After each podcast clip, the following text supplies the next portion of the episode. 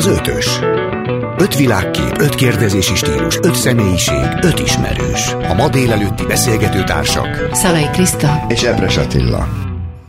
Szép jó reggelt kívánunk, szép napot kívánunk mindenkinek, Kerekesbori szerkesztő és Lantai Miklós technikus nevében. Napsugaras jó reggelt, ez itt ismét az ötös, és az oktatási módszerekkel foglalkozunk, különösen az alternatív módszerekkel.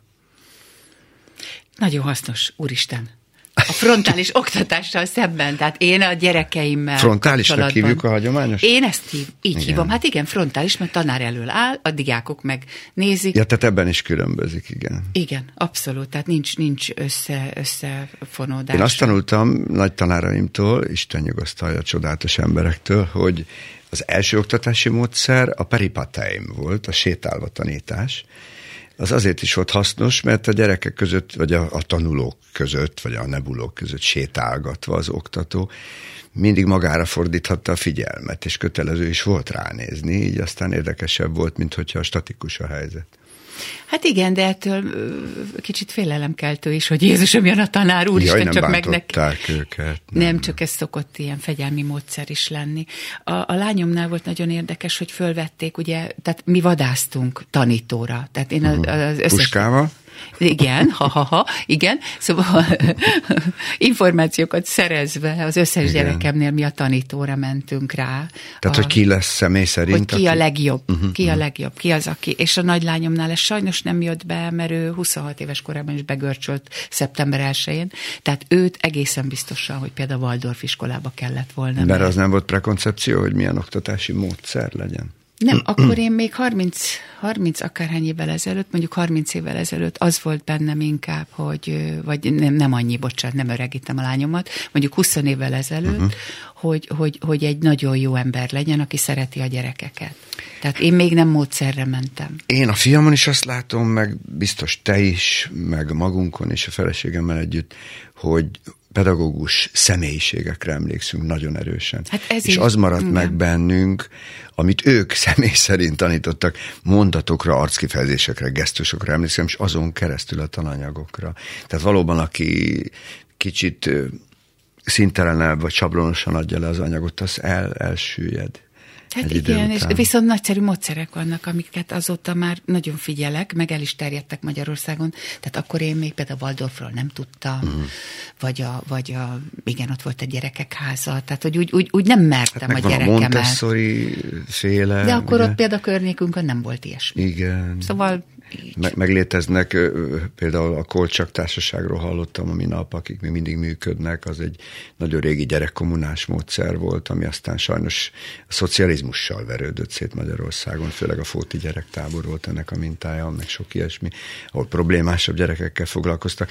De hát mindenféle szivárványtól mentes gyereknek sem tök mindegy, hogy a személyiségéhez milyen iskolát talál. Nekünk is ki kellett venni egy iskolából a gyereket. Uh-huh mert úgy láttuk, hogy az a fajta hajtás vagy elitizmus, ami ott megy, az rombolja az ő kicsit fellegjáró személyiségét, Igen. és fél meg görcsöl, meg elsírja magát, mert négyest kapott. Szóval az, azt azért nem lehet. Figyelj, nekem is volt, de majd nyilván erről még fogunk beszélni. Az egyik még, lányomat... Még, van, egy, van egy pár percig, a, mondja. A, a lányomat kikaptam az iskolából egyik napról a másikra, de ez majd még később fel fog szerintem merülni.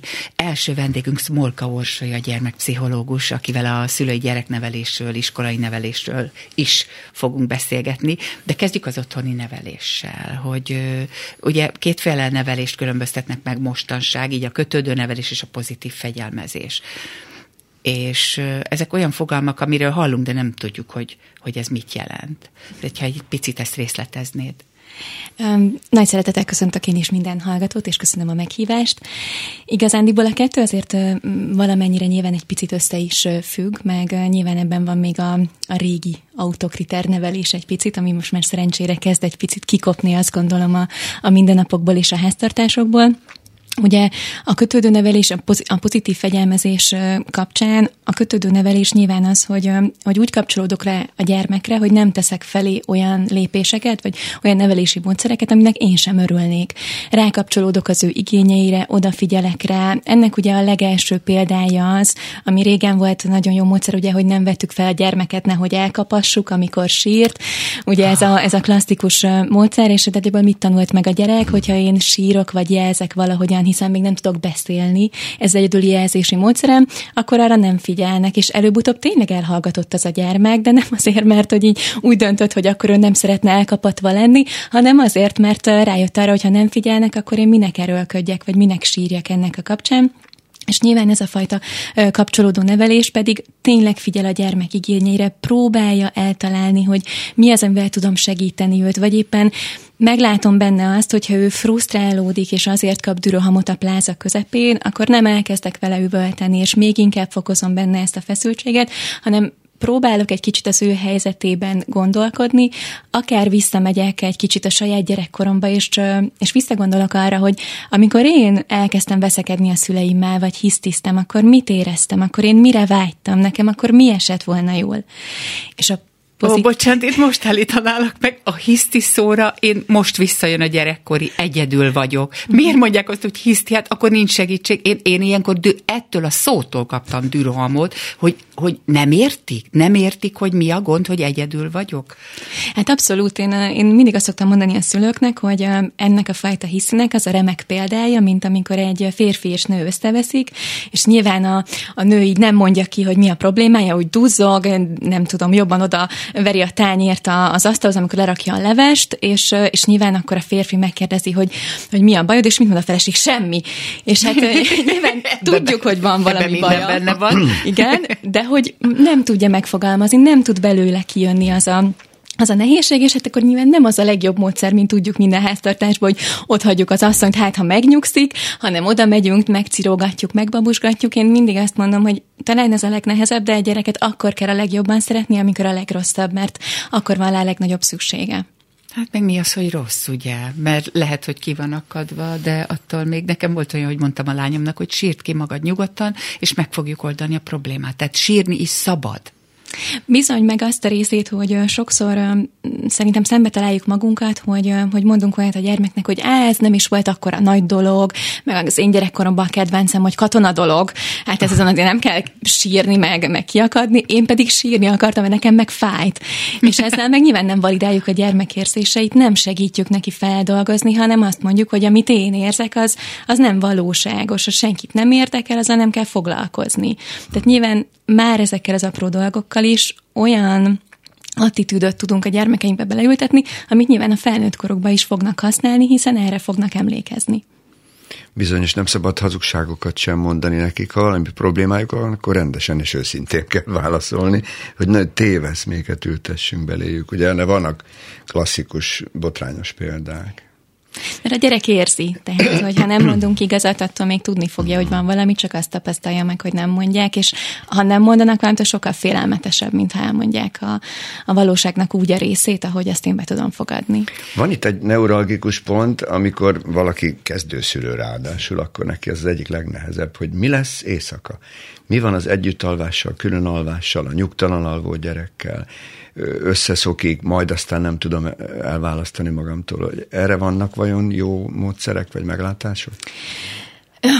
Az a nehéz ebben, hogy szerintem szét kell választani, hogy ez a gyerek igénye vagy a szülővé, mert nagyon sokszor esünk abba a csapdába, hogy azt mondjuk, hogy a gyermeknek van rá szüksége, holott nekünk anyaként vagy szülőként szeretnénk minden pillanatában ott lenni a gyermeknek, és vigyázni rá még álmába is, nehogy éppen akkor történjen vele valami baj vagy nehézség.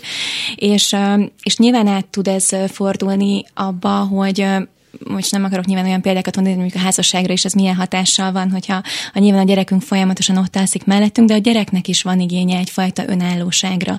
Tehát, hogy hogy én, én mindig azt szorgalmazom, hogy mindenkinek szüksége van egy külön érettére, és a gyermeknek is. Tehát amikor már van rá módunk és lehetőségünk, hogy, hogy ő neki legyen egy külön ágya, vagy egy külön szobája, akkor érdemes őt átszoktatni abba a külön helyiségbe, mert ezt minél később tesszük meg, annál nehezebb lesz a változáshoz őt hozzászoktatni, de hogy, hogy ő is nyugodtabban alszik, hiszen azért mi is mocorgunk, mi is forgolódunk, zajongunk, bejövünk, stb. És, és nyilván ez őt is tudja zavarni a kis nyugalmába, úgyhogy... Tehát jó, ha van gyerekszobánk. Én azt gondolom, hogy jó, ha van gyerekszobánk. Jó, ha van egy jó gyerekszobánk. Igen. Igen, itt a félelmeket kell oldani, mert az én gyerekeimnél azért mindig égett a lámpa, tehát biztos, ami biztos. Még egy picit azon gondolkozom, hogy egy picit ide visszamennék, hogy, hogy hazugság vagy nem hazugság, de közben jó, ez egy tudatos dolog, hogy valamit elhallgatunk, de a, a gyerekeim tanítanak engem nagyon sokat, főleg most így már nagykorukban, mert én is így eszmélek, hogy, hogy egy csomó mondatot nem veszünk észre, hogy hogy használjuk. Mondjuk ezt én tanultam is, meg erre figyeltem, hogy ilyeneket nem mondjak, hogy ne szaladj, mert elesel, tehát eleve elmondom neki, hogy mennyi rossz dolog történhet vele, hát közben meg tanuljuk meg az életet, tehát nem biztos, hogy elesik az a gyerek, de hogy, hogy nagyon sokszor kezdek én is nem, nemmel, hogy, hogy nem szeretnéd, de mama kezd úgy, hogy szeretném, és akkor, tehát hogy egy tehát, hogy észre se vesszük, hogy, hogy negatívan kommunikálunk. Mik a tipikus jelei annak, hogyha a gyerek az iskolában szorong, vagy ha rosszul érzi magát, vagy egyáltalán látványosan nem odavaló? Nyilván el kell tenni egy hosszabb időnek, amíg ezek a jelek uh-huh. megjelennek. Úgyhogy résen kell lenni, mert amikor már ezek a jelek jelentkeznek, akkor az már feltételezi, hogy ez már hetek vagy hónapok óta fennállhat ez a szorongás, és maga ezek a jelek akkor ütköznek ki jobban. Uh-huh. Nyilván a kirívó jelek az elsők között az az, az étvágytalanság, vagy az alvásnak a hiánya, rossz rémálmok, nem szeretne egyedül lenni, vagy éppen nagyon elzárkózik, nem mesél a vele történtekről, nagyon bezár, akár adott esetben az öltözködése is megváltozhat, tehát hogy elkezdenek sötétebb ruhát hordani a gyermekek, vagy bővebb ruhát, ez már inkább a tinédzserek, hogy egy picit így megbújjanak, vagy mindig felrakják a kapucnit, mindig felrakják otthon a fülest, hogy hozzájuk se tudjunk szólni, meg se tudjuk úgymond kérdezni, hogy hogy van, mi újság vele, és ez a fajta elzárkózás nyilván aztán megjelenhet körömrágásban, vagy éppen abban, hogy a gyermek sokkal ingerlékenyebb, tehát, hogy apró dolgokra is fel, abszolút ugrik, felemeli igen, a hangját, ugrik, igen. jobban ugrik, vagy éppen, hogy összeveszik otthon bárkivel apró dolgokkal, és nyilván aztán megjelenhet ez akár székletürítési vagy ilyen vizelet megtartási nehézségekben is. És ha nem tudunk vele egyből dűlőre jutni személyes beszélgetésben, akkor bátran keressük meg a pedagógust, hogy mi ennek a módja ilyenkor? Én mindig ezt mondom, hogy, hogy szülőként van felelősségünk abban, és van jogunk is abban, hogy kérdezzük azt, hogy mi történik az iskolában. Uh-huh.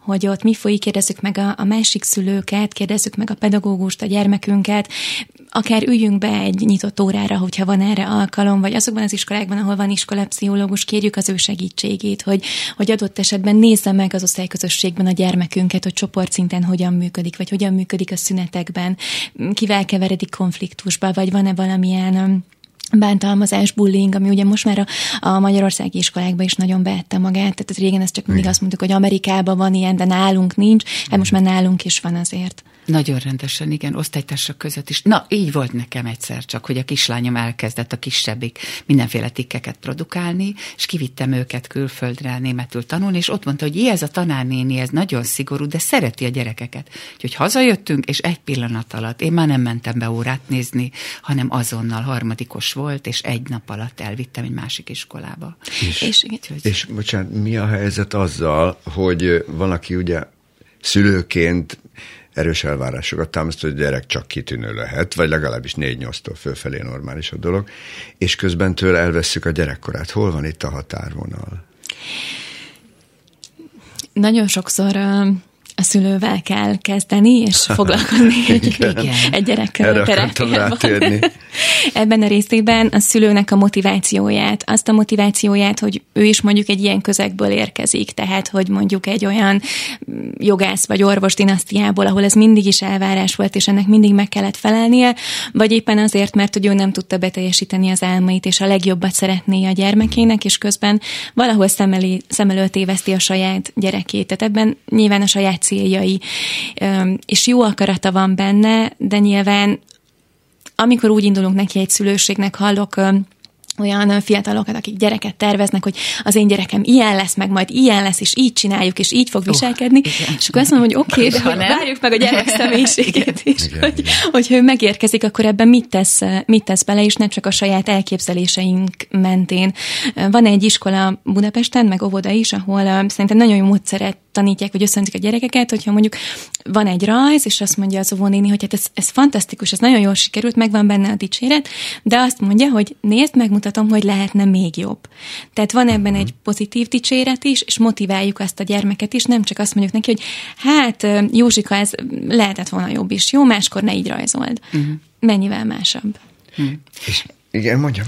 Ö, nagyon sok szülő küzd azzal, hogy, hogy sokszor elmond egy gyereknek valamit, tehát ő szeretne jó szülő lenni, de sokszor elmondja a gyereknek, mi az a módszer, amitől egy gyerek megérti. Például, hogy ne labdázzon a, a lakásban, mert akkor betörhet az ablak, vagy a csillár leszakad, vagy nem tudom. És a gyerek azért is, tehát, hogy hol csúszik el a szülő és a gyerek egy ilyen fegyelmezésnél, és nyilván ezer ilyen példa van több pontja lehet ennek. Nyilván ez fontos tényező, hogy még egy gyerek megtanul egyfajta tevékenységet, ami beépül az életében, mint hogy minden reggel fel kell húzni a nadrágot, az egy ilyen másfél év egy, egy kisgyerek életében, amíg megtanul, hogy ezt tényleg minden nap meg kell csinálni, és hogy ami egyik nap szabály volt, az a másik nap is szabály lesz. És én pont ezért tartom mindig nagyon fontosnak azt, hogy legyünk tényleg következetesek, mert a gyerekeknek nagyon nehéz ahhoz alkalmazkodni, hogy az egyik nap azt mondták, hogy jó, itt most már befejeztük a tévézést, kapcsolt ki a tévét, de aztán valahogy még három mese belefért, vagy a következő nap odajött a szülő, és elkezdett kiabálni, hogy nem megmondtam, hogy kapcsolt ki a tévét. És nyilván itt ebben van egy ilyen lutri rész, de mire megy a gyerek, hogy minél több mesét nézhessen, vagy azt a labdát felrúghassa a harmadikra. És hogyha ez egyszer még rúghatok egyet többet, vagy nézhetek kettővel több mesét, akkor meg fogom próbálni, mert igazándiból nagy veszteség nem lesz, maximum tényleg nem fog megtörténni. Tehát nagyon fontos, hogy mindig ugyanazt kérjük a gyermektől, tehát ugyanazok legyenek a feltételek, és ugyanazok legyenek a keretek, amit próbálunk megtartani egy nevelés közepén, és ebben a részében ott a gyermek előbb-utóbb meg fogja tanulni, hogy ez tényleg így van. De egy gyereknek tényleg az a dolga, hogy azokat a határokat, amiben ő növekszik, azokat megtalálja, és hmm. elmenjen a határ végéig. Nekünk szülőként meg azt, hogy ezeket a határokat nagyon szépen tartsuk, és ahogy egyre növekszik a gyermek, addig nyilván tágítsuk ezeket a határokat, de az nyilván bizonytalanságot szül, hogyha ez a határ ez egyszer néha kinyílik, vagy hullámzik, vagy, vagy időnként hát igen, mert a szülő is elfárad, tehát erre, fárasztó mindig elmondani. Erre hogy... szokták mondani néha, nekem is a feleségem, hogy ne haverja legyél, hanem az apja. De ha hát- kicsit az iskolai rendszernél maradunk, még egy utolsó kérdés így a vége felé, hogy ugye jól tesszük, hogyha látjuk, hogy a gyerek vagy rosszul nivelláltuk, és túl erős, vagy túl gyenge az iskola, vagy mérgező a közösség, vagy mérgező egy pedagógus, hogy akkor azért megpróbáljuk onnan kimenteni.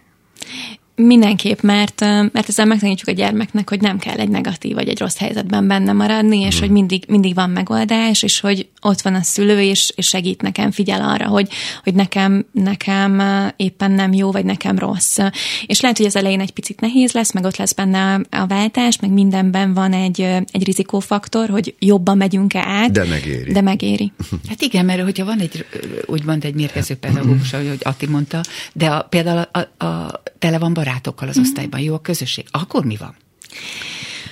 Nyilván abban azokban az esetekben, ahol azt látjuk, hogy ez a jó közösség tud segíteni a szorongás csökkentésében, és tud egy megtartó közeg lenni, amiben tud a gyermek jól funkcionálni, abban az esetben ez lehet egy mentőv, ez egy, egy olyan fajta biztonságos bázis, amiben nem fog kialakulni egy markáns szorongás. De ha azt látjuk, hogy ez a közeg nem elegendő, és a mi akkor... gyerekünk még mindig szenved, akkor lépni kell. Nagyon szépen köszönjük. Köszönjük, köszönjük Smolka Orsolyának, hogy Köszönöm a vendégünk szépen én is. Köszönjük. Az ötös. Gelencsér Anna a vendégünk, alternatív oktatási módszerek témában. Ugye nem baj, hogyha neked azt mondja valaki, hogy Panni néni. Nem, nem baj egyáltalán. Ez csak ilyen szakszempontból. A diák szempont általános iskola és gimnázium igazgatója, hogy jól mondom? Igen, így van. Nekünk van egy kis személyes kapcsolatunk, mert a gyerekünket miután kimentettük valahonnan, ahol nem érezte jól magát, elment kicsit boldognak lenni hozzátok, de ez a, ez a fajta nyugalom, lelki nyugalom és boldogság azért párosult persze némi iskolai fegyelemmel és elég jó oktatással, teljesen jó oktatással. Kicsit azt szeretnénk, hogyha elmesélnéd, hogy hogy lehet ezt a jó balanszot megtalálni, és miért gondoltad azt, hogy ezt el kéne követni végre valakinek?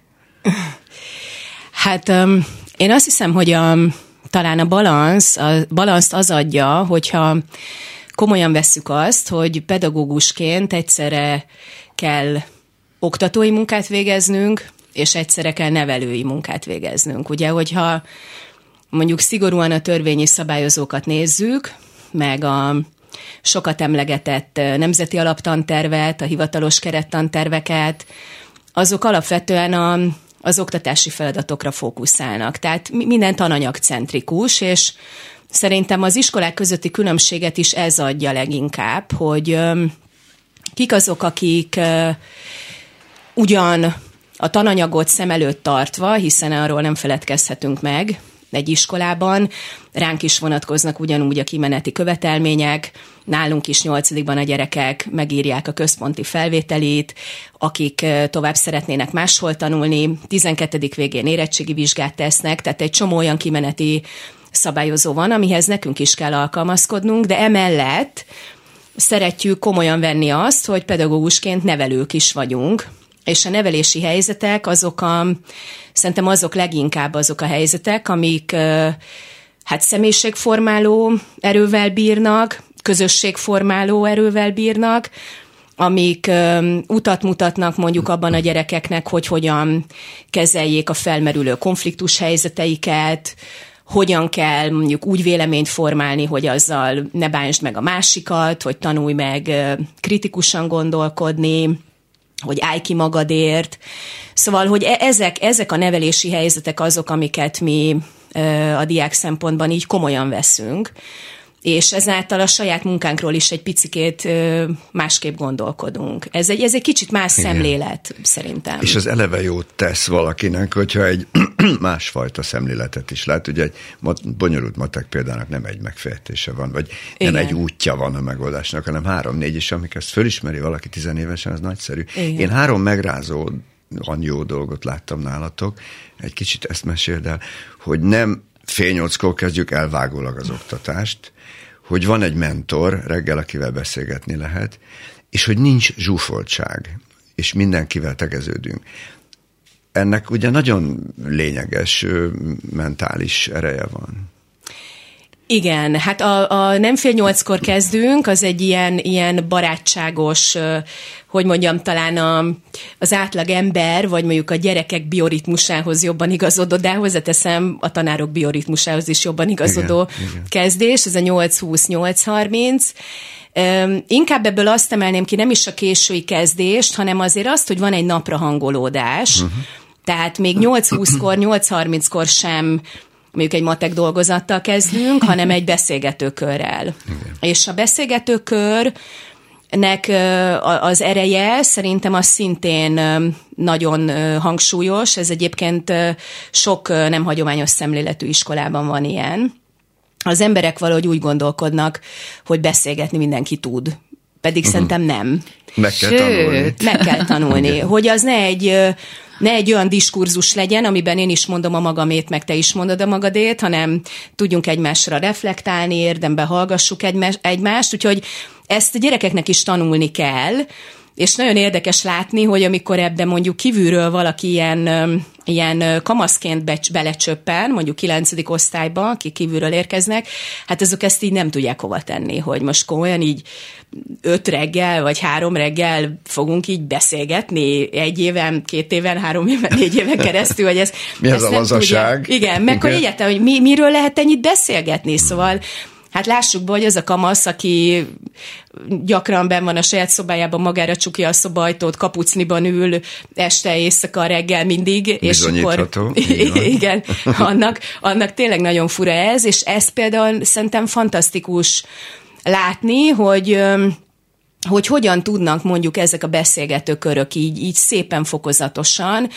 egy ilyen bizalmi körré alakulni. Nem rögtön azonnal, hanem, hanem szépen fokozatosan. Ez nyilván én, én, én ezt tapasztaltam, tehát hogy nekem csodálatos édesapám volt, és minden este beszélgettünk, vagy minden délután. Tehát te azt érzed, hogy ha tegyük fel, otthon nem kapja meg ezt a gyerek, mert nyilván, ha valaki, azt gondolom, hogy ebben benne van, hogyha nem tud beszélgetni, az azt is jelenti, vagy hallgat, vagy nagyon be van zárva, vagy otthon nem nyitogatják. Tehát látod fordítva, vagy látjátok a fordított hasznát, hogy a, szül, hogy a szülőkhöz hazaviszik ezt a gyerekek, vagy erről kaptok visszacsatolást? Van, hogy kapunk erről visszacsatolást, de én, én inkább azt abban hiszek, ez, ez ugye egy nagyon nehéz dolog, hogy pedagógusként nekünk meddig tartanak a határaink. Tehát mi az, amiben érdemes belefolynunk.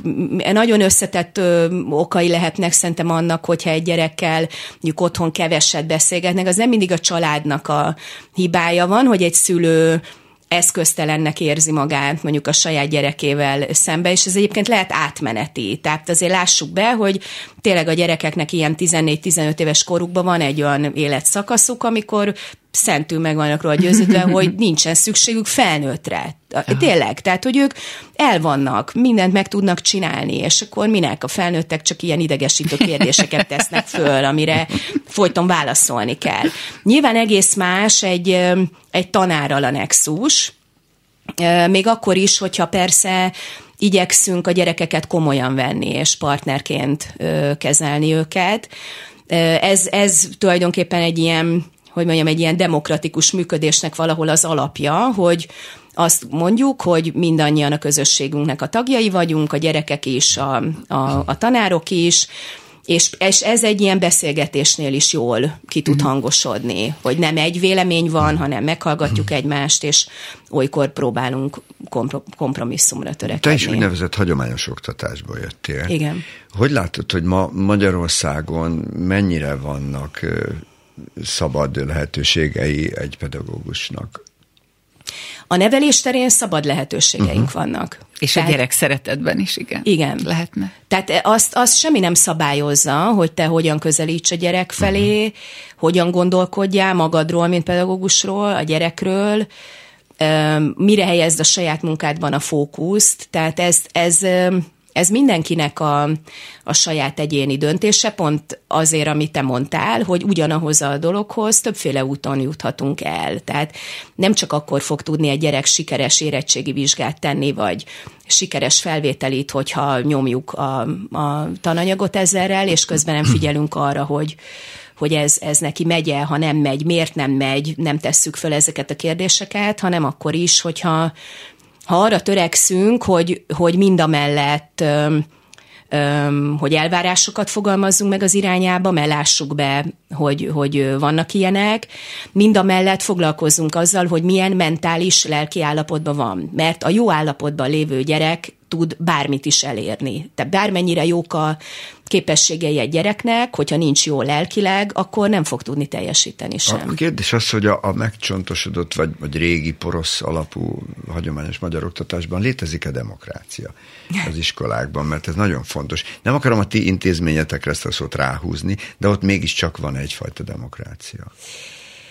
Ez nagyon érdekes kérdés, és engem egyébként személy szerint nagyon foglalkoztat ez, mert amikor az iskola alakult, ugye 2016-ban, akkor ez egy ilyen feltett törekvés volt, hogy próbáljunk meg demokratikus uh-huh. alapokon működni.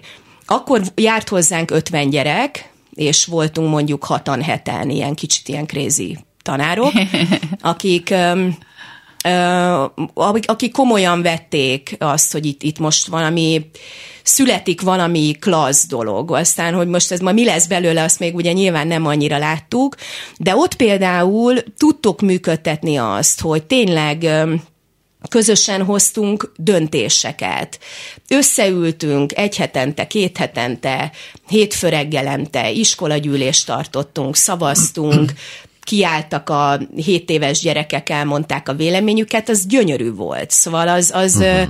azt így látni is egyébként nagyon-nagyon klassz volt, meg azt is, hogy, hogy ezen a téren is mennyit fejlődtek, de ugyanezt, tehát hiába például nekem ugyanannyira fontos ez, a, e, ez az alapelv, de mégis 420 gyerekkel, 60 uh-huh. tanárral már nagyon nehezen tudjuk ugyanezt működtetni. Tehát tudomásul kell venni, hogy minél nagyobb egy szervezet, annál jobban igényli egyébként valahogy a hierarchikus berendezkedést. Hmm. És uh, van egy nagyon kedves uh, uh, is, ismerősöm, akár még kollégának is nevezhetem, aki egykori iskola alapító, és egyszer vele beszélgettem, és ő mondta, olyan, olyan jó volt ez a gondolat, hogy akár mennyire is törekszünk a demokráciára az iskolában, de be kell azt látnunk, hogy az iskola jellegéből fakadóan egy hierarchikus szervezet. Szóval, tehát rendnek kell lenni mégiscsak. Tehát, hogy, hogy nem tud, igazából azt mondom, hogy nem tudjuk ezt kikerülni igen, igen. teljes mértékben,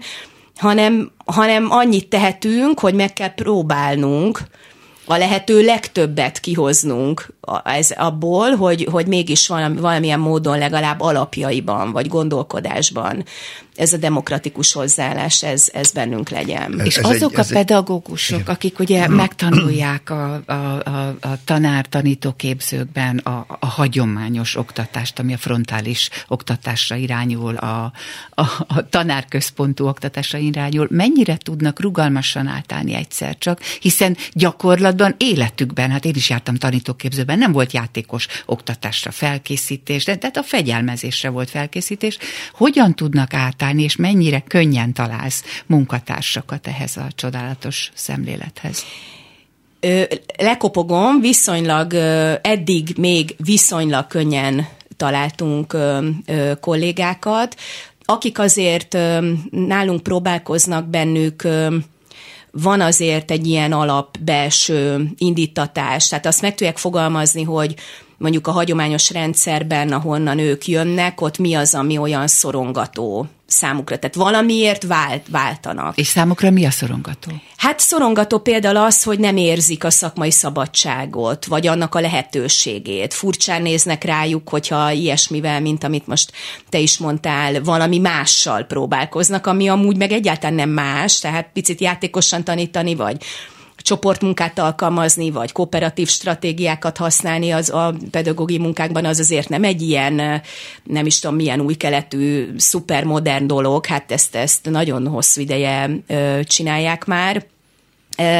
Mégis vannak olyan iskolák, ahol ahol ezt nem értékelik, és akkor azok a tanárok, akik viszont látják ennek az eredményét a saját diákjaikon, azok azt érzik, hogy egy ilyen, milyen, olyan szigorú keretek között tartják őket, ami, ami nekik nem esik jól. De a kérdésedre visszatérve, szerintem ez a kulcs, hogy ha valakinek ezt a szemléletet nem kell különösebben magyarázni, mert mert magától értetődő uh-huh. neki, az viszonylag könnyen tud aklimatizálódni mondjuk egy ilyen típusú iskolai hmm. környezetbe. De aki nem tudja elengedni, és szerintem nagyon sok pedagógusban ez az omnipotens érzés, ez benne van. és ezt tanároknak ezt a legnehezebb elengedni. Én vagyok a tudás egyedüli birtoklója. Nekem kell minden helyzetet megoldani egyes egyedül az, az én szavaimat kell, hogy a gyerek lejegyzetelje és visszaadja, nem tudom, a, a számonkérésnél. Tehát aki nem tudja ezt elengedni, nem tud egy picikét így a frontból háttérbe húzódni, és csak ilyen, ilyen, ilyen facilitátorként ott lenni, annak, annak az nem fog tudni. Mindenkinek éreznie kell, 2020-valahányban járunk, Igen. hogy új szelek fújnak, és látszik, hogy ezek a merev, nagyon keményen hierarchikus, szabályozott oktatási rendszerek azért lejárnak. Te hogy látod ennek a jövőjét? Hazánkban. Hát, hogy ugye mennyire... Vannak jó jelek erre, hogy jó felé kanyarodunk? Vannak jó szemléletű hagyományos iskolák. Uh-huh. Szóval, hogy azért én azt egyáltalán gondolom, hogy, uh-huh. hogy nincsen jól működő, megfelelően progresszív, jó gondolkodású, hagyományos keretek között Épp pont a gondolkodásra célzok, hogy ez az azért jól alakul? Én, én azért azt gondolom, hogy, hogy ezt sokan fölismerik, hogy uh-huh hogy ugye sokszor halljuk, bár azt gondolom, hogy minden korban mindig halljuk, hogy a fiatal generáció az mindig problémás. Tehát ezt, ezt szerintem ezt mi is hallottuk gyerekkorunkban, hogy velünk ezt is mindig, gond van. Igen. Tehát ez, az idősebbek ezt mindig mondják. De, de való igaz, hogy hogy azért kicsit most a gyerekeket olyasmire kell fölkészíteni, aminek, amit még mi sem láttunk tisztán, hogy az mi az. Tíz évvel ezelőtt sem? Igen. Bizony. Igen. Szóval ebből a szempontból a sötétben tapogatózunk, tehát hmm. hogyha csak ilyen józan paraszti észre gondol bele bárki, nem kell szerintem ehhez tanárnak lenni, akkor, akkor az be kell látnunk, hogy az a minima, minimum szint, hogy mondjuk a gyereket megtanítom én, én magyar szakos vagyok, mondjuk megtanítom őt, mit Petőfi Sándor életművére. Szóval az, ez, ez, ez a minimum, ami, ami egy iskából, iskától elvárt. Ennél, ennél sokkal több dolgot kell a gyerekeknek megtanítani, sokkal több olyan skillt kell fejleszteni, amelyek nélkül ő nem fog tudni boldogulni. Kooperáló tanítást, tanulást is csináljátok akkor? Igen, preferáljuk a... Igen, igen. Tehát, hogy csoportokban dolgoznak a gyerekek? Igen, szoktak csoportban dolgozni a gyerekek, nem kizárólag csoportokban dolgoznak amúgy, mert én nem tartom ördögtől valónak a frontális munkát, van, amikor így kell uh-huh. dolgozni, de, de jó, hogyha kipróbálják magukat minél több fe, munkaformában, például csoportban, párban, de önállóan is jó, hogyha megtanulnak egyébként tanulni. Én felejthetetlen emléket őrzök tőletek a, a évvégi beszédét egy fiúnak, aki sapkában mondta el a beszédét, csodálatosan beszélt. Igen. És azzal kezdte, hogy bocsánat a sapkáért, de én mindig ebben vagyok, úgyhogy most ezt meg kell szokni, hogy rajtam van. És minden szavából süvített a szabad szél. És olyan megrendítő volt, hogy, hogy ez az az alapérmény, amit ott el tudnak sajátítani. Úgyhogy csak köszönettel tartozunk ezért, és remélem, hogy nagyon inspiráló lesz, hogy vannak ilyen jó módszerek erre, hogy, hogy egy boldog és szabadon gondolkodó gyereket lehet látni, aki a saját személyiségét hozza, és engedik neki. Nekem is ezek a legnagyobb élmények egyébként. Igen. Hát nagyon szépen köszönjük, hogy meséltél. Gelencsér Anna Panni néni volt a vendégünk. Szia, Panni Köszönöm. néni. Sziasztok. Az ötös. Német Szilvia oktatáskutató következő vendégünk. Beszéltünk arról ugye már, hogy vannak alternatív irányzatok, iskolák, módszerek, és erről úgy hallanak az emberek, de nem biztos, hogy pontosan tudják, hogy ezek mit jelentenek. Úgyhogy tulajdonképpen kezdjük azzal, hogy, hogy a, a jelenlegi állami oktatásnak mik az alappillérei, és majd térjünk rá arra, hogy mennyiben változnak az alternatív iskolák ettől a szemlélettől. Jó napot kívánok! Kezdjük Alapvetően, tehát amit érde, érdemes szerintem ilyen nagyon röviden így előzetesen mondani ezekről az irányzatokról, tehát hogy ö, ezek 19.-20. század elejé reformpedagógiai irányzatoknak a gyökerét viselik, tehát ezek a különböző iskolák, vagy egyáltalán az iskolatípusok. Iskolák. Így van, az uh-huh. alternatív típusok, és ezen kívül szoktuk mondani, hogy ami körülbelül így a 70-es évektől kezdődően, tehát Magyarország vonatkozásába ismét, tehát a szocialista oktatási rendszeren belül megjelentek alternatív iskolák, azok meg a modernnek nevezett alternatív irányzatok. Tehát ez a két fő irányzat van Magyarországon mai napig, az alternatív és a reform pedagógiai talán annyiba különbözik egymástól, hogy az alternatív az azt jelenti, hogy nem biztos, hogy egy bizonyos pedagógia mellett elkötelezett irányzatról van szó, vagy iskola, iskoláról van szó. A reformpedagógiai meg mindig kötődik, tehát például a Waldorf pedagógiáról beszélünk, Montessori-ról, tehát olyanhoz, ami ö, a kialakulásától kezdve, kezdve a pedagógiai irányzatot alapnak tekinti és folytatja. Lehet, hogy a mai körül körülményekre adaptálja, de mindenképpen van egy ilyen 19-20. Eh, század elejé gyökere. Van erre egy szervezetünk, ahonnan ön érkezett? E, igen, igen, tehát Hogy én a e, T-Tudok Oktatáskutató Központból jöttem, uh-huh. és emellett egy olyan oktatási programot képviselek, ami a úgynevezett fősodor vagy mainstream oktatásba viszünk kreatív fejlesztést, és ez azért érdekes, mert tanórán dolgozunk együtt a pedagógusokkal, tehát amikor azt mondjuk, hogy alternatív megközelítés, és a hagyományos iskola ez mennyibe találkozik. Mi azt a elvet képviseljük, hogy a mai hagyományos oktatásban is lehet bevinni olyan elemeket, amikor a gyerekeknek nem csak a tudás átadás kerül a fókuszba, hanem igenis 21. századi kompetenciákat fejlesztünk. És van erre párbeszéd az állami oktatási rendszerrel? Ez a, ez a program úgy működik, hogy a tankerületekkel nyilván miután ők a fenntartók, tehát őket szoktuk megkeresni az iskola vezetésével együtt, aki szeretné ezt a programot kipróbálni, bevezetni, de ez egy teljesen független program, tehát nem kap semmilyen állami finanszírozást. Nem is erre gondoltam, hanem hogy, hogy létezik olyan diskurzus, ami kicsit meg tudja mozdítani a régi rendszert. Az a tapasztalatunk, hogy azok az iskolák, amik bajba vannak, úgymond, uh-huh. tehát hogy vannak olyan akár hátrányos helyzetű régiókban lévő iskolák, ahol a, vannak olyan osztályok, ami bizonyos nem megfelelő pedagógiai döntések nyomán például szegregált osztályá válik, és egyszerűen halmozottan problémák alakulnak ki, tehát amit nagyon nehéz hagyományos pedagógiával kezelni. Hozzátenném, hogy ez nem a gyerekek miatt van, uh-huh. hanem a, a, amiatt, hogy egyszerűen egy szegregált osztály egy halmozott problémás helyzetet tud eredményezni. Helyzet, így van, így van, és akkor nem csak ilyen esetekben, hanem más esetekben is, tehát iskolák szoktak megkeresni minket, és hogyha az iskola részéről van egy szándék, tehát hogy ő szeretné kipróbálni ezt a módszert, akkor szoktuk közösen a tankerületet megkeresni, és eddig az az igazság, hogy nem volt még elutasítás a részükről. De jó.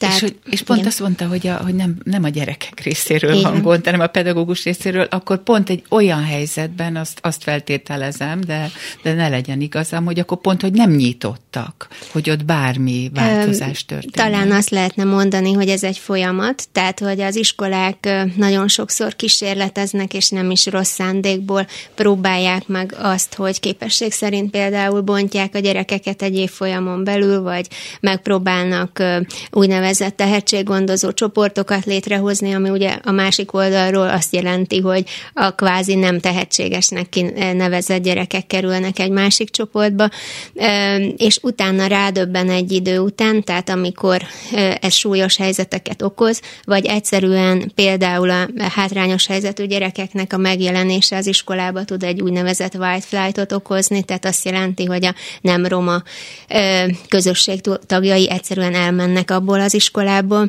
tehát, hogy számtalan olyan példa van, tehát amikor rossz, rossz döntések mentén létrejön egy helyzet, utána azt megpróbálják megoldani, Fizet és utána oltani. kiderül, hogy ez mm. hosszú távon nem működik, és akkor szoktak különböző megoldások felé fordulni. Úgyhogy talán a eredeti kérdésre válaszolva, tehát azt mondanám, hogy a, én a gyermekközpontúságot, meg azt, hogy személyre szabott oktatást és méltányos oktatást biztosít egy alternatív program, vagy egy alternatív irányzat, ez mindenképpen megkülönbözteti a hagyományos tanárközpontú modelltől. Tehát mm. nagyon sok mindent fel lehetne sorolni, de hogyha egyet kell kiemelni, akkor mindenképp a, a tudását adó tanárközpontú modell helyett egy kimondottan gyermekek igényeire épülő oktatási formát ö, neveznék én ö, annak, ami, ami eltér a hagyományostól, és talán ö, ez a mi programunkban is egy ilyen napi tapasztalat, hogy ez nagyon jól tud működni, tehát amin az a fajta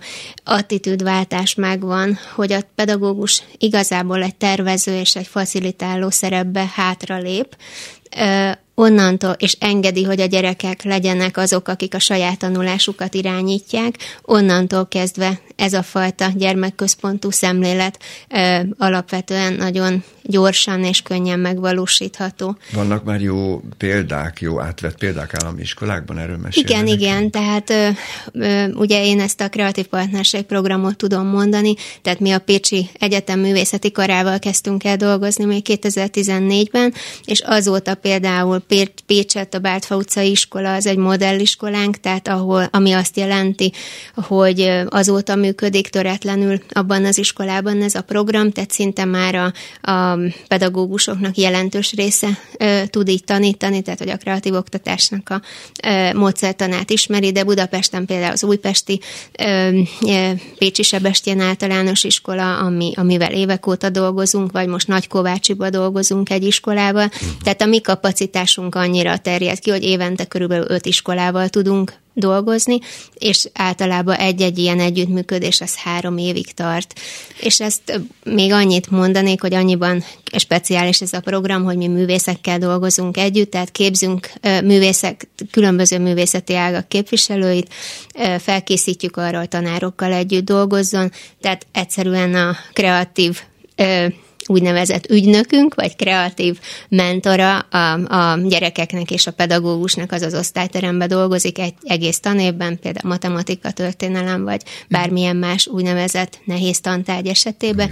Tehát dolgozunk színházi rendezővel, dolgozunk vizuális művészekkel, dolgozunk építészekkel, tehát mindig annak függvényében zenészekkel, a, a, amilyen annak az osztálynak az adottsága, és ez igazából a gyermekközpontú megközelítésnek nevezhető, hogy elő először a gyerekek aktuális osztályigényeit feltérképezzük, hogy mi az érdeklődési körük, és a gyerekek érdeklődési köre alapján választunk olyan művészeti ág képviselőjét, aki, aki ott tényleg helyben. És ilyenkor ez úgy néz ki, hogy ő, ő megkapja az órát, vagy a pedagógussal Nem. együtt? Ez azért partnerség, mert kimondottan ez egy tanár-művész együttműködés, ahol a tanár-pedagógus, tehát tanár marad, a művész meg művész.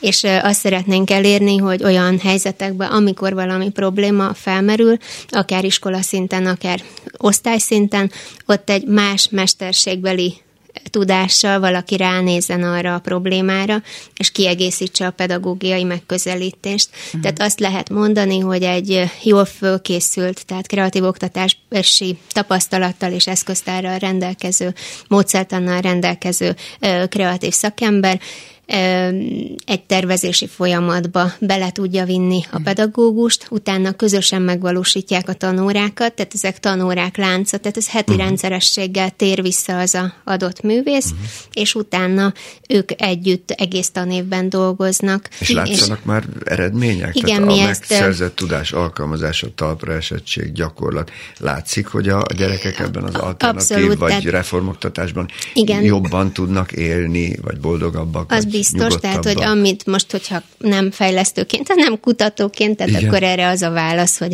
amire azt mondjuk angolul, hogy well-being, tehát hogy a gyerekek jól léte, Igen. az egyértelműen, az mérhető módon ezekbe a közegekbe sokkal jobb, de ami nekünk még fontos, hogy ne csak a motivációját, motivációját növeljük a gyerekeknek, hanem az is, hogy ez a tanulási eredményességbe átfordítható legyen, tehát mi ezt Bizony. is mérjük.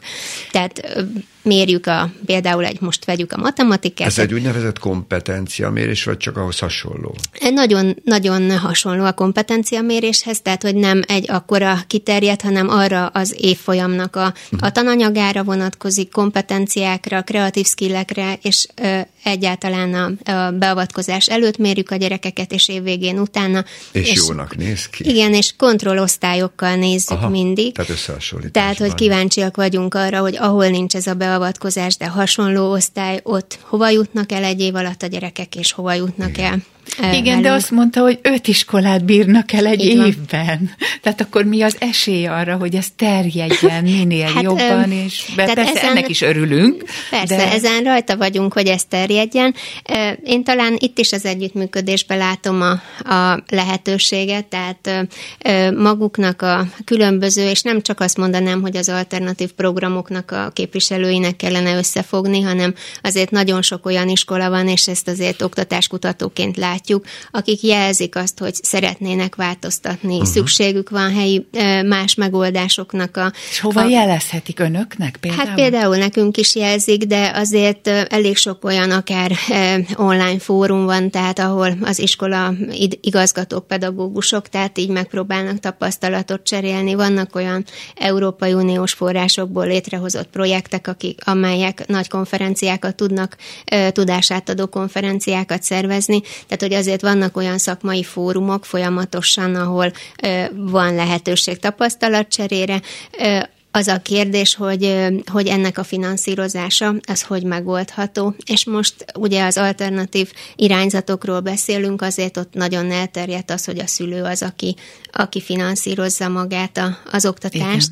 Igen. Tehát, hogy a, ugye azért tegyük hozzá, hogy ilyen úgynevezett alternatív keretrendszert kell az iskoláknak benyújtani, ezt elfogadják törvényileg, ez egy kötelezettség, és utána bizonyos normatívát azért kapnak ezek az iskolák a gyerekek után, de a legnagyobb támogatás az mindig az alapítvány vagy a szülői oldalról érkezik, tehát a fenntartásba a szülők aktív partnerek, ami nem áll attól távol, aki alternatív közegbe küldi a gyerekét, mert a, mind a gyereket, mind a szülőt partnernek veszi ez a fajta ö, oktatást, tehát itt nyilván az a szülő, aki ezt választja, nem csak a minőségi oktatást szeretné választani, hanem azt is, hogy partnerként. Igen, persze az lenne a jó, hogyha ez olyan szülő-gyerek viszonylatban is elérhető lenne, ahol nincsenek komoly anyagi körülmények erre. Hát gyakorlatilag... Nagyon bízunk benne, hogy egy kicsit átcsúszik Igen, majd ez nekünk... az állami rendszer. Hát meg valószínűleg már a pedagógusokat így kéne oktatni, hogy tud, tehát például zenélni tudja, sokkal nagyobb, sokkal több skillje, képessége Igen, legyen az oktatásban remény, reménykeltő volt, amit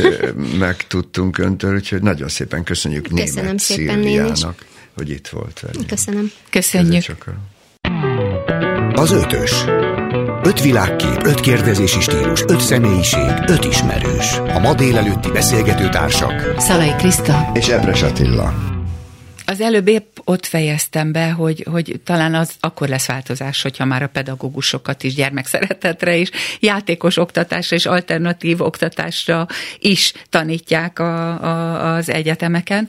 Egy jó pedagógiai program pedig már az alapoknál, az óvodában kezdődik. Zágon Bertalani Máriával a Lépésről Lépésre programról beszélgettünk. Szeretettel köszöntünk először is. Köszönöm. És azt szeretném kérdezni, hogy mik a, a, a programotok alapjai? Alappillérei, Igen, mi a hát cél? Ez, ez a program a 80-as év, 70-es évek közepén került Magyarországra. És meg akkor így hívták, hogy lépésről lépésre Az egy step-by-step program, ja, step by step. mert Amerikából jött Magyarországra, uh-huh. és és hatalmas energiával indult be amerikai képzőkkel, és volt egy felívelő szakasz, ezt most nem mondom el, ez mindig függ attól, hogy mennyi támogatást lehet kapni ilyen programokra, és aztán mindig alább hagy akkor, amikor nincs támogatás, mondjuk most az előző évtizedekben tulajdonképpen túlélünk.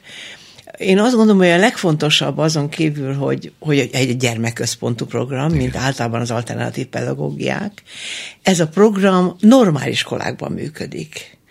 Tehát nem alternatív, nem magán, uh-huh. nem alapítványi, normál iskolákban dolgozó pedagógusokat készítettek és készítünk föl rá.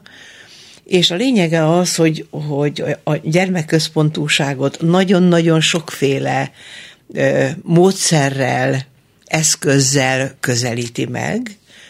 Nagyon eltér a magyar állami általános iskolák gyakorlatától, és ezen belül a módszereinek a lényege azt gondolom, hogy ma már nem annyira új, de akkor, amikor Magyarországra került, akkor nagyon új volt.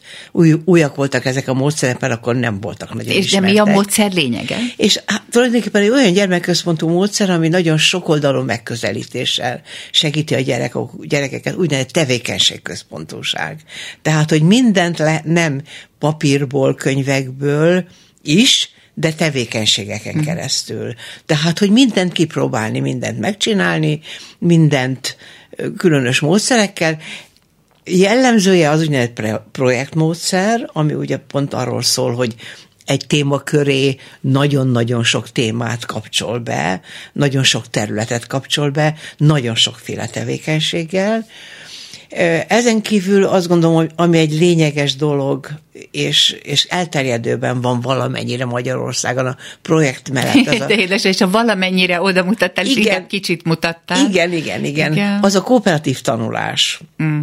ami azt gondolom, hogy hogy egy nagyon-nagyon lényeges elem, mert hogy egy állami általános iskolában sokféle gyerek van.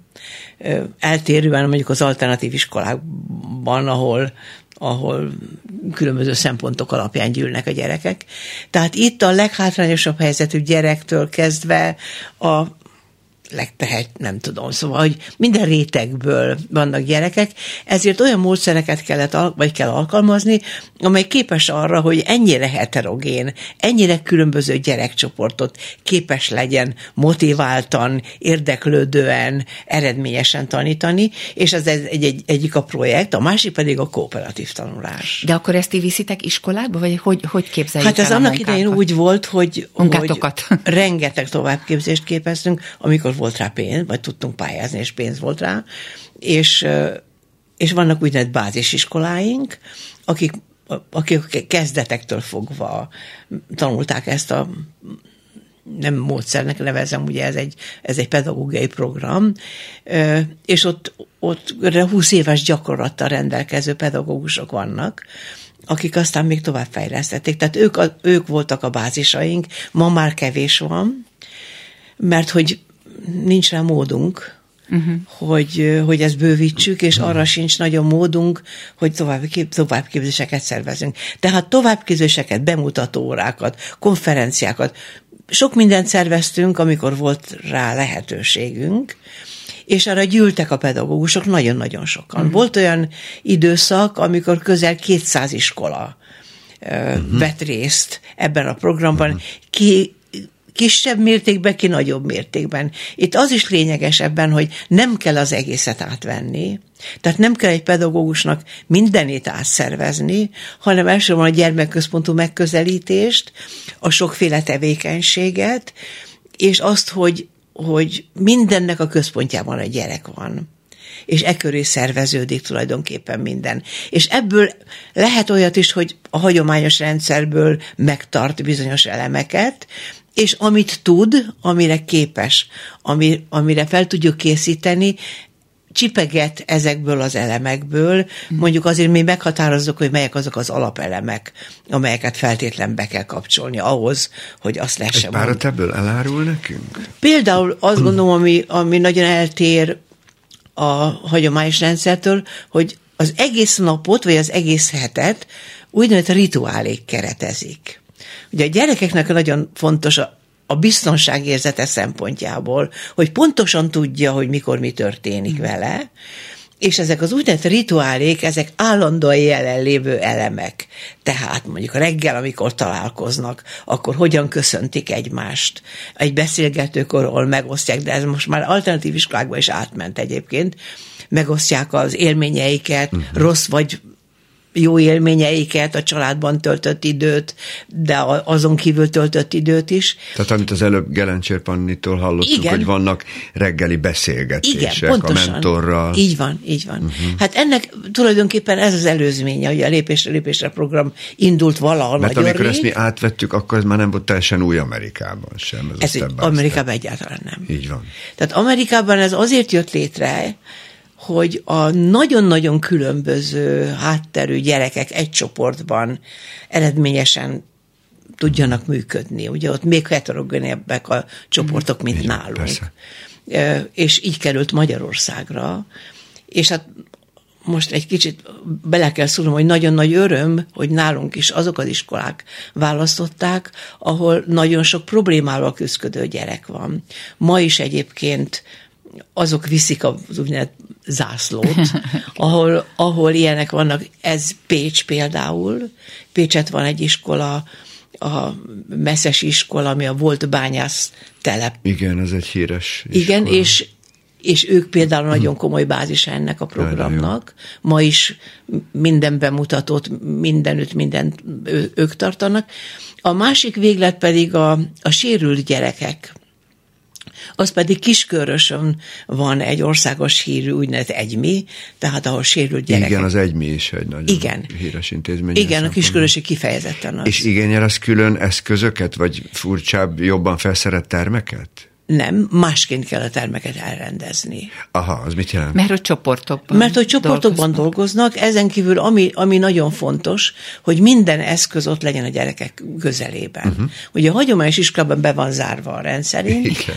Itt pedig úgynevezett polcrendszer van, mondjuk ez az, ami, ami talán... Tehát nem a szertárban kell a nem, kulcsot nem, elkérni, nem. hanem ott van a terem. Az a lényeg, az a lényeg, tulajdonképpen ez jelent talán anyagi beruházást, hogy polcok legyenek, de hogy milyen polcok, azt, azt a pedagógus, meg a szülők, mm-hmm. meg az iskola megpróbálja megoldani, és ezeken a polcok úgy tevékenység központokban vannak, azok az eszközök, amelyek egy-egy tantárgyhoz kapcsolódnak, vagy műveltségterülethez, és akkor ott van egy kis könyvtár, esetleg egy kis zenehallgatásra alkalmas sarok, a matematika, matematikához tartozó minden eszköz, a természettudományokhoz tartozó minden eszköz, de itt nem kell hatalmas nagy eszközrendszerre gondolni, mert erre nincs pénz. Jó lenne, ha lenne, de de amit be tudunk szerezni, és amit a szülők tudnak segíteni és behoznak.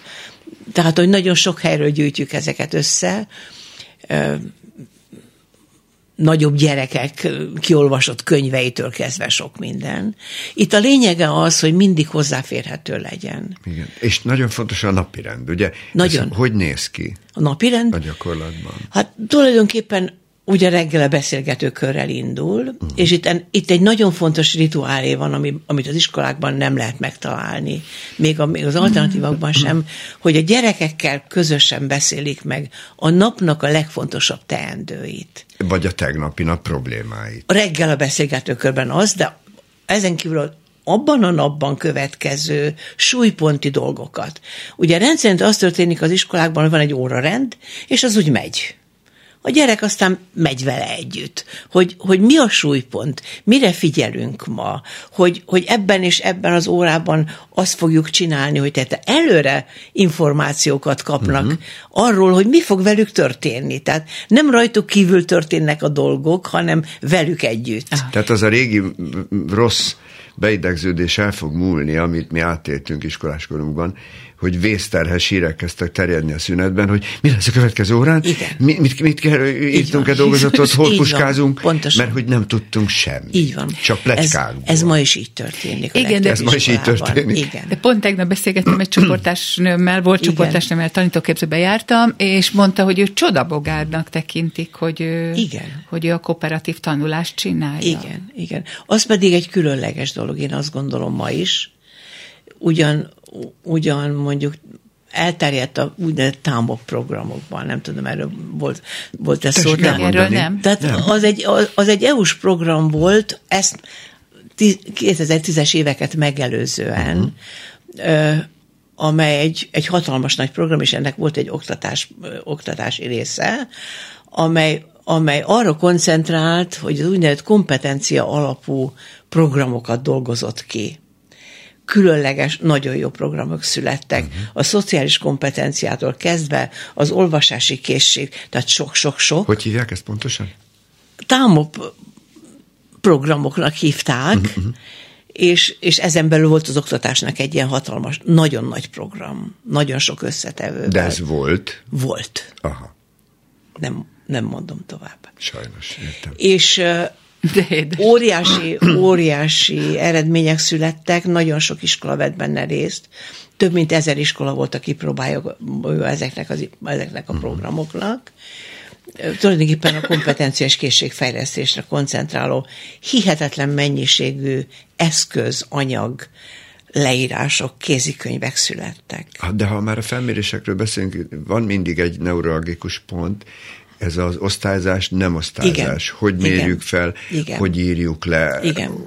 Igen. Milyen rendszernek Igen. kell megfelelni, van-e mérhető valami. Igen. Ez hogy működik ez egy a kritikus, Ez egy kritikus rész. Na most ennek a programnak egy különleges sajátossága, például ez az értékelés, Igen. hogy, hogy nincsenek pontocskák, meg jelecskék, osztályzatok, meg eleve. osztályzatok, ugye van egy kötelezettség, hogy mikor kell osztályozni, az alól nem lehet kivétel senki. Tehát azt muszáj. De az, hogy a folyamaton belül mi történik, azt a pedagógus dönti el. Aha. Na most ebben a programban úgynevezett, úgynevezett portfólió alapú értékelés van, ami azt jelenti, hogy a gyerekek gyűjtik a munkáikat dossziékba. Az egyikben van, a, gyűjtik az összes munkát, a következőben, bocsánat, következőben van az úgynevezett bemutató dosszié, és van az értékelő dosszié.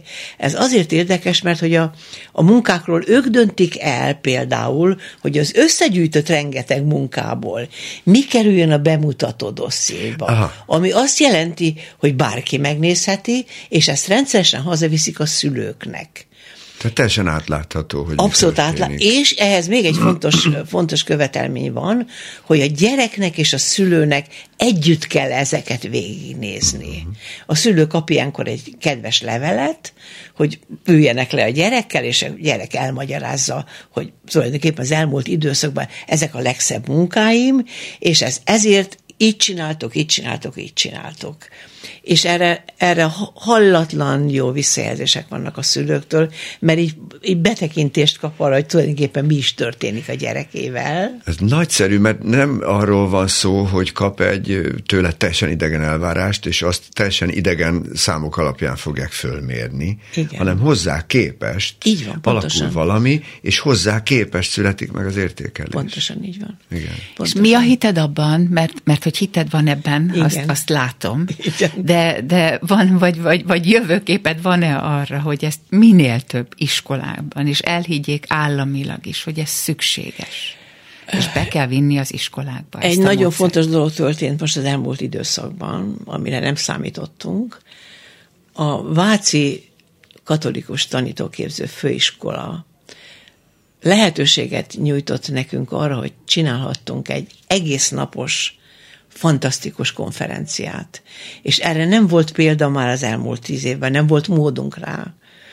És ők fölkarol, van egy úgynevezett módszertani központjuk, amelyet egy szintén kolléganőnk vezet, és ő igyekszik becsip, be, beemelni, beemelni vagy, vagy, észreve, észrevétetni az alternatív programokat, ezért minden évben egy alternatív iskola vagy program csinálhat egy hatalmas konferenciát. Uh-huh. És ez azért nagy dolog, mert egy fillérünkben nekünk nem kerül. Hihetetlen eleganciával, eszközökkel, mindennel rendelkezésünkre álltak, és egy tényleg csodálatos konferenciát tudtunk csinálni, amire amire közel 200 rész, résztvevő volt az ország különböző részeiből. És ez azért fontos, mert hogy most erre egy kicsit építkezhetünk, uh-huh. hogy hogy terjedtek hogy, egy kicsit. Hogy, hogy építhetünk rá esetleg olyan kis mini képzéseket, vagy online képzéseket, amely, amelyel be lehet az érdeklődőket egy kicsit tovább lehet fejleszteni. Igen, mert az, hogy itt beszélgetünk ilyen csodálatos módszerekről, meg dolgokról, meg fejlődésekről, az remek, Igen. de nem, nem egyszerű az, hogy ez beívódjon, Igen. ez az új fajta szemlélet, Igen. vagy ez a friss szél, ez, ez mindenhova befújjon. Nem tudom pontosan, hogy mi, lenne erre a jó módszer. Nyilván egy ilyen konferencia remek lesz. Ez csak földobja. De valószínűleg alapvetően az is kell hozzá, hogy maguk, akik ezt művelik, és érdeklődők legyenek. Tehát akik ezt hát jobban tudnák tanítani, igen, azok, azoknak legyen egy olyan szemléletük, ami igen. már erősen 21. századi.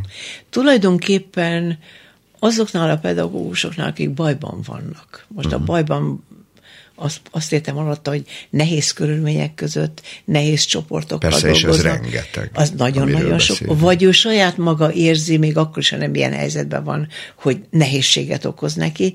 Tehát van ilyen nagyon sok pedagógus, aki érzékeny, és érzékeli, hogy tovább kéne lépni. A tapasztalatunk az volt akkor, amikor módunk volt rá, hogy sok továbbképzést tartsunk, hogy eljöttek és részt vettek, de minden továbbképzésnél, és ez nem csak nálunk fordul elő, hanem általában a magyar továbbképzési rendszer úgy működik, hogy megvan az X óra, hazamegy, és valamit kipróbál, de nincs utána segítség. Uh-huh. Tehát itt az a lényeg, hogy utána tudjunk segíteni, hogy megpróbálta, Elakad reflektál rá, mi sikerült, mi nem sikerült, Persze vannak kudarcok. miért nem sikerült, miért, és legyen egy mentor, vagy bármilyen mód, Igen. amivel segítjük őt tovább lépni. Na most ez teljesen hiányzik. Mert ugye ez, erre külön, külön anyagi források lennének szükségesek. Ez segítené, hogy ezek beépüljenek. Mert ha nincs segítség, akkor elkeseredik az első hibánál, vagy problémánál, és nagyon kevés ember képes túllépni rajta, és egy ilyen önreflexióval megoldani, hogy, hogy hol is volt a hiba. Uh-huh. Tehát, hogy ez hiányzik a mai továbbképzési rendszerből is teljesen. Igen, de ahogy mondod, a, tehát most így eszembe jut, hogy a, a, a testnevelés tanároknak ugye tanítottak olyan módszereket, hogy hogyan lehet kis csoportokban, vagy Igen. nem csak sorverseny, Igen. Igen. és hogy ezt az egész oktatásra miért nem ültették át, tehát hogy ez, ez nekem talány, és ugyanakkor meg az jut eszembe, hogy te is, és az előtted szólók is az adásban arról beszéltek, hogy az alternatív oktatásban tulajdonképpen szeretik a gyereket, és figyelnek Igen. a gyerekre. Hát, hát ennek megfelel, kéne hagyományosnak Hogy a megfelelés lenni. kényszer helyett legyen Igen. egy közös foglalkozása azzal, ami az életre fölkészít, vagy az életre nevel, hát, vagy valamilyen tudás. De ez alap. Tehát, ugye ma már nem a lexikális tudás a lényeg, hiszen a Google mindenben a barátunk, hanem az a lényeg, hogy tudjuk, hogy hol kell keresni, és tudjuk, hogy hol, hol járunk a világban, és hogy ismerjük, ismerjük az aspektusokat. Ugye klasszikus kérdések, hogy miért nem került még be az oktatásba, a pénzügyi ismeretek. Igen a, a bankolás, Igen. mint olyan, Igen. Vagy, vagy egyáltalán a közigazgatási problémák, hogy ne kelljen az embernek rettegni ettől, Igen. mikor felnőtt lesz. Vagy tárgyalástechnika például. Igen, hogy Na, a például retorika... a kooperatív tanulás ebben segít. Igen. Uh-huh. Sok ilyenben segít. Ugye van egy nagyon szép régi litván mese, amit aztán a Star Wars is átvett, a Lukaszék, hogy ne próbáld, csináld, mondja a Joda. Igen. Hogy ez, ez a módszer, ez nyilván ezen is alapszik. Igen, abszolút. Szóval igen. van hited. Van hitem, igen, igen, igen. És, és sok embernek van, akikkel együtt dolgozunk. Uh-huh. Az a baj, hogy, hogy pont azokon a területeken, ahol ők működnek, nincs elég, nincs elég segítség. Tehát nincs elég támogatás. Ugye főként a halmozottan hátrányos területeken én nem akarom most elmondani, hogy ott milyen iskolák vannak, és a pedagógusok milyen Tudjuk, az, az nehéz helyzet, persze. Tehát, hogy és hát, hogy azért nem kerül be többek között az oktatásban, mert a maga a felső oktatás leíró módon tanít róla. Uh-huh. Tehát, hogy igen, hagyományosan leírja, hogy milyen a kooperatív tanulás, de önmaga nem ezzel a módszerrel tanít. Uh-huh. Tehát az lenne fontos, hogy saját élményű tanuláson keresztül jussanak el a főiskolákon, egyetemeken az pedagóg, leendő pedagógusok, legyen már saját élménye arról, Igen. hogy melyik mit jelent, hogyan hat. Hát ez egy szép végszó. És ez hiányzik. Ez, hát ezért kívánjuk, kívánjuk a vágyat mindenkinek. De nagyon és... szépen köszönjük, hogy, hogy reményt adott ez a beszélgetés is.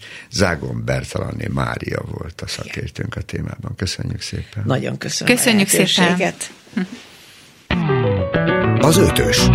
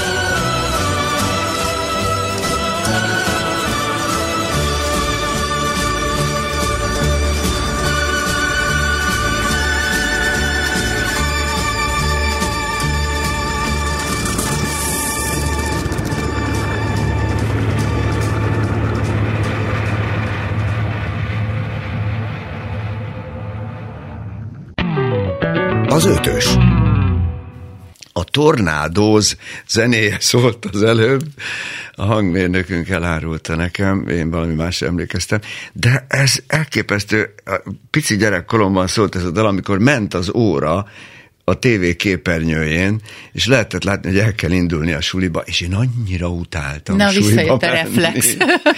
Igen, okay. pont ez, hogy sajnos nem, nem a teljesen a jó érzés jött vissza, mert keveset foglalkoztak a gyerekekkel.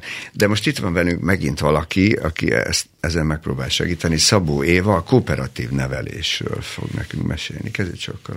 Szia, és te tulajdonképpen most, most felemeled az előző beszélgetésünket, hogy van remény arra, hogy egy csomó pedagógus, vagy csomó, vagy sok, több, egy-kettő? Nem, tehát sok pedagógus mégiscsak hisz abban, hogy kooperáló tanulást kell folytatni a, az iskolákban, és nem, nem a frontális oktatás hívei vagytok. De most még egy picit Így visszacsatorok, nehogy bántsam az én régi tanítóimat Balatonbogláron.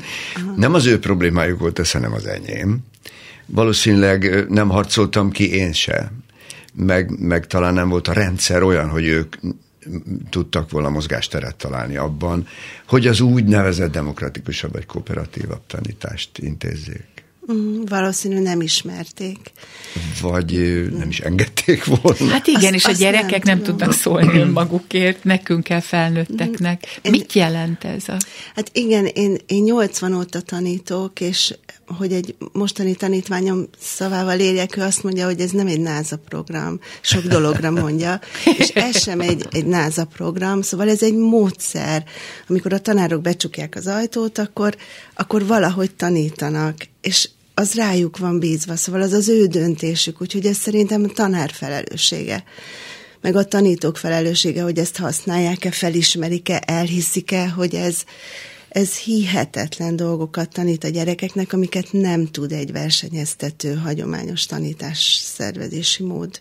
Egyszer nem tud. Lehet, hogy szépen csöndbe ülnek a gyerekek, de nem tudnak együttműködni, nem kommunikálnak egymással, nem tanulják meg azt, amit felnőtt korban meg elvárunk, hogy toleráns legyen, segítőkész legyen, együttműködő legyen, de az iskola pont ellenkezőleg hat vagy hatott erre. A versenyeztető az az jó, jó durva szó, de nem is ez ugrik be nekem a gyerekkoromból a, a rosszabb emlékeim közül, hanem a kötelező. Uh-huh. Az, az fájt nekem talán a legjobban.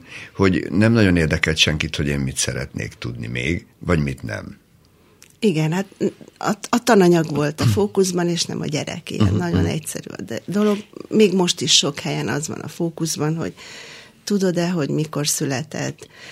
Ugyanazt gondolod-e, amit a tanár egy versről, és nem az, hogy kreatív, együttműködő, önálló, gondolkodó emberek legyenek az iskolákban. Mert ezt nagyon kiskorban kell elkezdeni. Ez nagyon, nagyon kiskorban, illetve négy-öt éves korban ott van, ott van a gyerekekben. Kreatívak, együttműködőek, boldogok vagyunk, amikor együtt homokoznak, és aztán utána azt mondjuk nekik, hogy kérdezek valamit, és mondj, ki tudja a választ. És amikor elkezdenek jelentkezni, és egy kisfiú jelentkezik, akkor ő azért drukkol, hogy őt szólítsák Igen. fel, és hogy a másik ne tudja, ha véletlenül mégse őt szólítanák fel, ne tudja a jó választ. És ő meg rosszul mert fogja ő le- érezni magát sajnos, akit Igen. nem szólítottak fel. Hát pe- az, az rosszul vagy érzi magát, nyújtotta a kezét. vagy pedig azért drukkol, hogy a másik rosszat mondjon, mert akkor neki van esélye Jaj. megmutatni, hogy jót tud. Ez Jaj. ennyire nagyon feketén-fehéren ilyen egyszerű.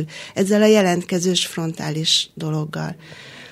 És az együttműködő tanulás az valami annyira mást hoz. Szóval amikor a gyerek kérdez a gyerektől, például, amikor végre megtanulnak a gyerekek kérdezni, akkor az azt jelenti egy dologról, hogy, hogy sokkal mélyebben ismerik azt, és ismerhetik meg azt. Egy picit mesélj erről, mert most mondjuk én mm-hmm. tudom, hogy mi ez, de hogy meséld, hogy a hallgatók is megismerik, és kedvük legyen a Mhm. gyerekeiket, unokáikat ilyen, ilyen iskolába vinni, ahol van kooperáló tanulás. Tehát hogy néz ki egy óra? Csak úgy amennyire belefér az Kooperá- időnkbe. kooperatív tanulás az tulajdonképpen egy csoportmunka. Én mindig azt mondom képzéseken, hogy ez egy magasabb szintű, tudatosabb készülést feltételező csoportmunka, amikor nem csak azt mondom, hogy na, gyerekek, itt vagytok ti négyen, öten, készítsétek el ezt a szökőkutat, hanem nagyon tudatosan megszervezem és kiosztom a feladatokat, illetve meghatározok négy-öt feladatot, döntsétek el, melyiket kicsinálja. És csoportokba osztjátok a gyerekeket, vagy így osztod van, a gyerekeket. Így van, és abból létrejön egy produktum. Úgy jön létre a produktum, hogy egyedül én nem tudom megcsinálni, vagy egyedül egy gyerek nem tudja megcsinálni. Tehát akkor lesz sikeres. A gyerekek csoportokban ülnek, ezek a csoportok mindig heterogének, hiszen mit akarok tanulni? Mi a célja ennek a tanulásszervezési módnak? Az elfogadás, tolerancia, az együttműködés fejlesztése, szociális készségek fejlesztése. Ehhez viszont nagyon jó, ha különbözőek vagyunk. Alapból különbözőek vagyunk, de például a mi iskolánkban vannak ö, esenis gyerekek, sérült gyerekek, és nagyon jó megtapasztalni azt, hogy bárkinek bármilyen hátránya van, ő, ő hozzá tud tenni a közös munkához. Csak rá kell szabni egy kicsit a feladatot, mm. hogy ő ez azt maga, meg tudja. Ez maga Spencer Kagan módszer? Nem, mert már Vagy sokkal az csak egy korábban, ága már ennek? sokkal korábban foglalkoztak ezzel a kooperatív tanulással. Aha. Tehát a Kegen könyve az 2000 körül 2001-ben jelent meg így. Így van, 2000 És, körül 80-as hozta a években írta. Bernadett, a Szabadiskolákért Alapítványnak a vezetője Magyarországra. Lefordították, rögtön elkezdtük kipróbálni, akik ott voltunk így abban a körben, abban a pillanatban, kipróbálni, bevezetni, képzést kidolgozni rá. De már előtte Szóval is csináltad ezt? Tehát valahogy így ösztönből, vagy hogy? Nem, nem, tehát csoportmunkában dolgoztatgattunk, de az csak inkább egy ilyen színesítgessük az órát. Tehát nem volt az a tudatosság benne, ami, amit a Kegen könyv hozott ö, magával, a rengeteg módszerével, a nagyon tudatos felépítésével, azokkal az alapelvekkel, amik nélkül nem lesz az a hagyományos csoportmunka kooperatív. Nem, mindig mondják a tanárok, hogy de hát nem dolgozik ez, vagy nem dolgozik az, és mindig azt mondom, az a mi felelősségünk, nem jól osztottuk ki a feladatot, nem jól határoztuk meg. Mert alapvetően milyen készségeket vagy képességeket fejleszt ez a Mhm. módszer?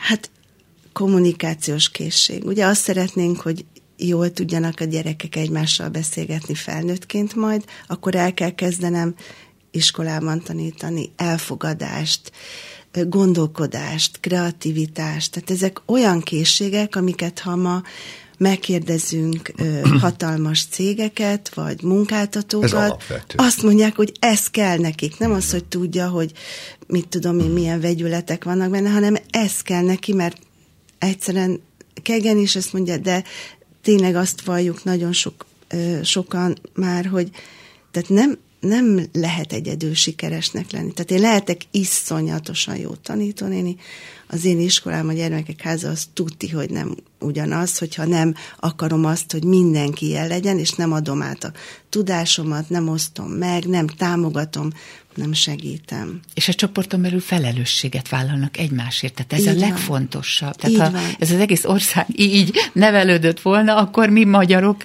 egymásért felelősséget akarnánk vállalni. Ez és- már az utópia persze, de Igen, tehát lenne. hogyha a tanár úgy szervezi meg a feladatot, hogy, hogy, hogy kiépül ez az egy, tehát létrejön az egyéni felelősség, az egymásra utaltság, ezek azok az alapelvek, amik működtetik ezt a sima csoportmunkát kooperatívá teszi, hogy együttműködik mármint, hogy egymásra legyenek utalva, hogy legyen egyéni felelősségem, uh-huh. nem csak abban, amit én csinálok, hanem abban, hogy a többiekét hogy fogadom, tehát hogy mennyire figyelek arra, hogy részt vegyen mindenki a munkában Párhuzamosan egyelően. történik az interakció, van, tehát mindenki van, részt vesz van, benne. Pontosan. Ez a négy alapelve. És hogyha ezt valaki követ, és így határoz meg egy feladatot, akkor ott létrejön ez. Kicsit félnek tőle a tanárok, nem tudom miért. Jó, de nagyon köszönjük, hogy te csinálod, és hogy sokan csináljátok. Úgyhogy köszönjük szépen, hogy itt voltál Én velünk, köszönöm. Szabó Éva. Köszönöm szépen. Köszönjük még egyszer. Az ötös.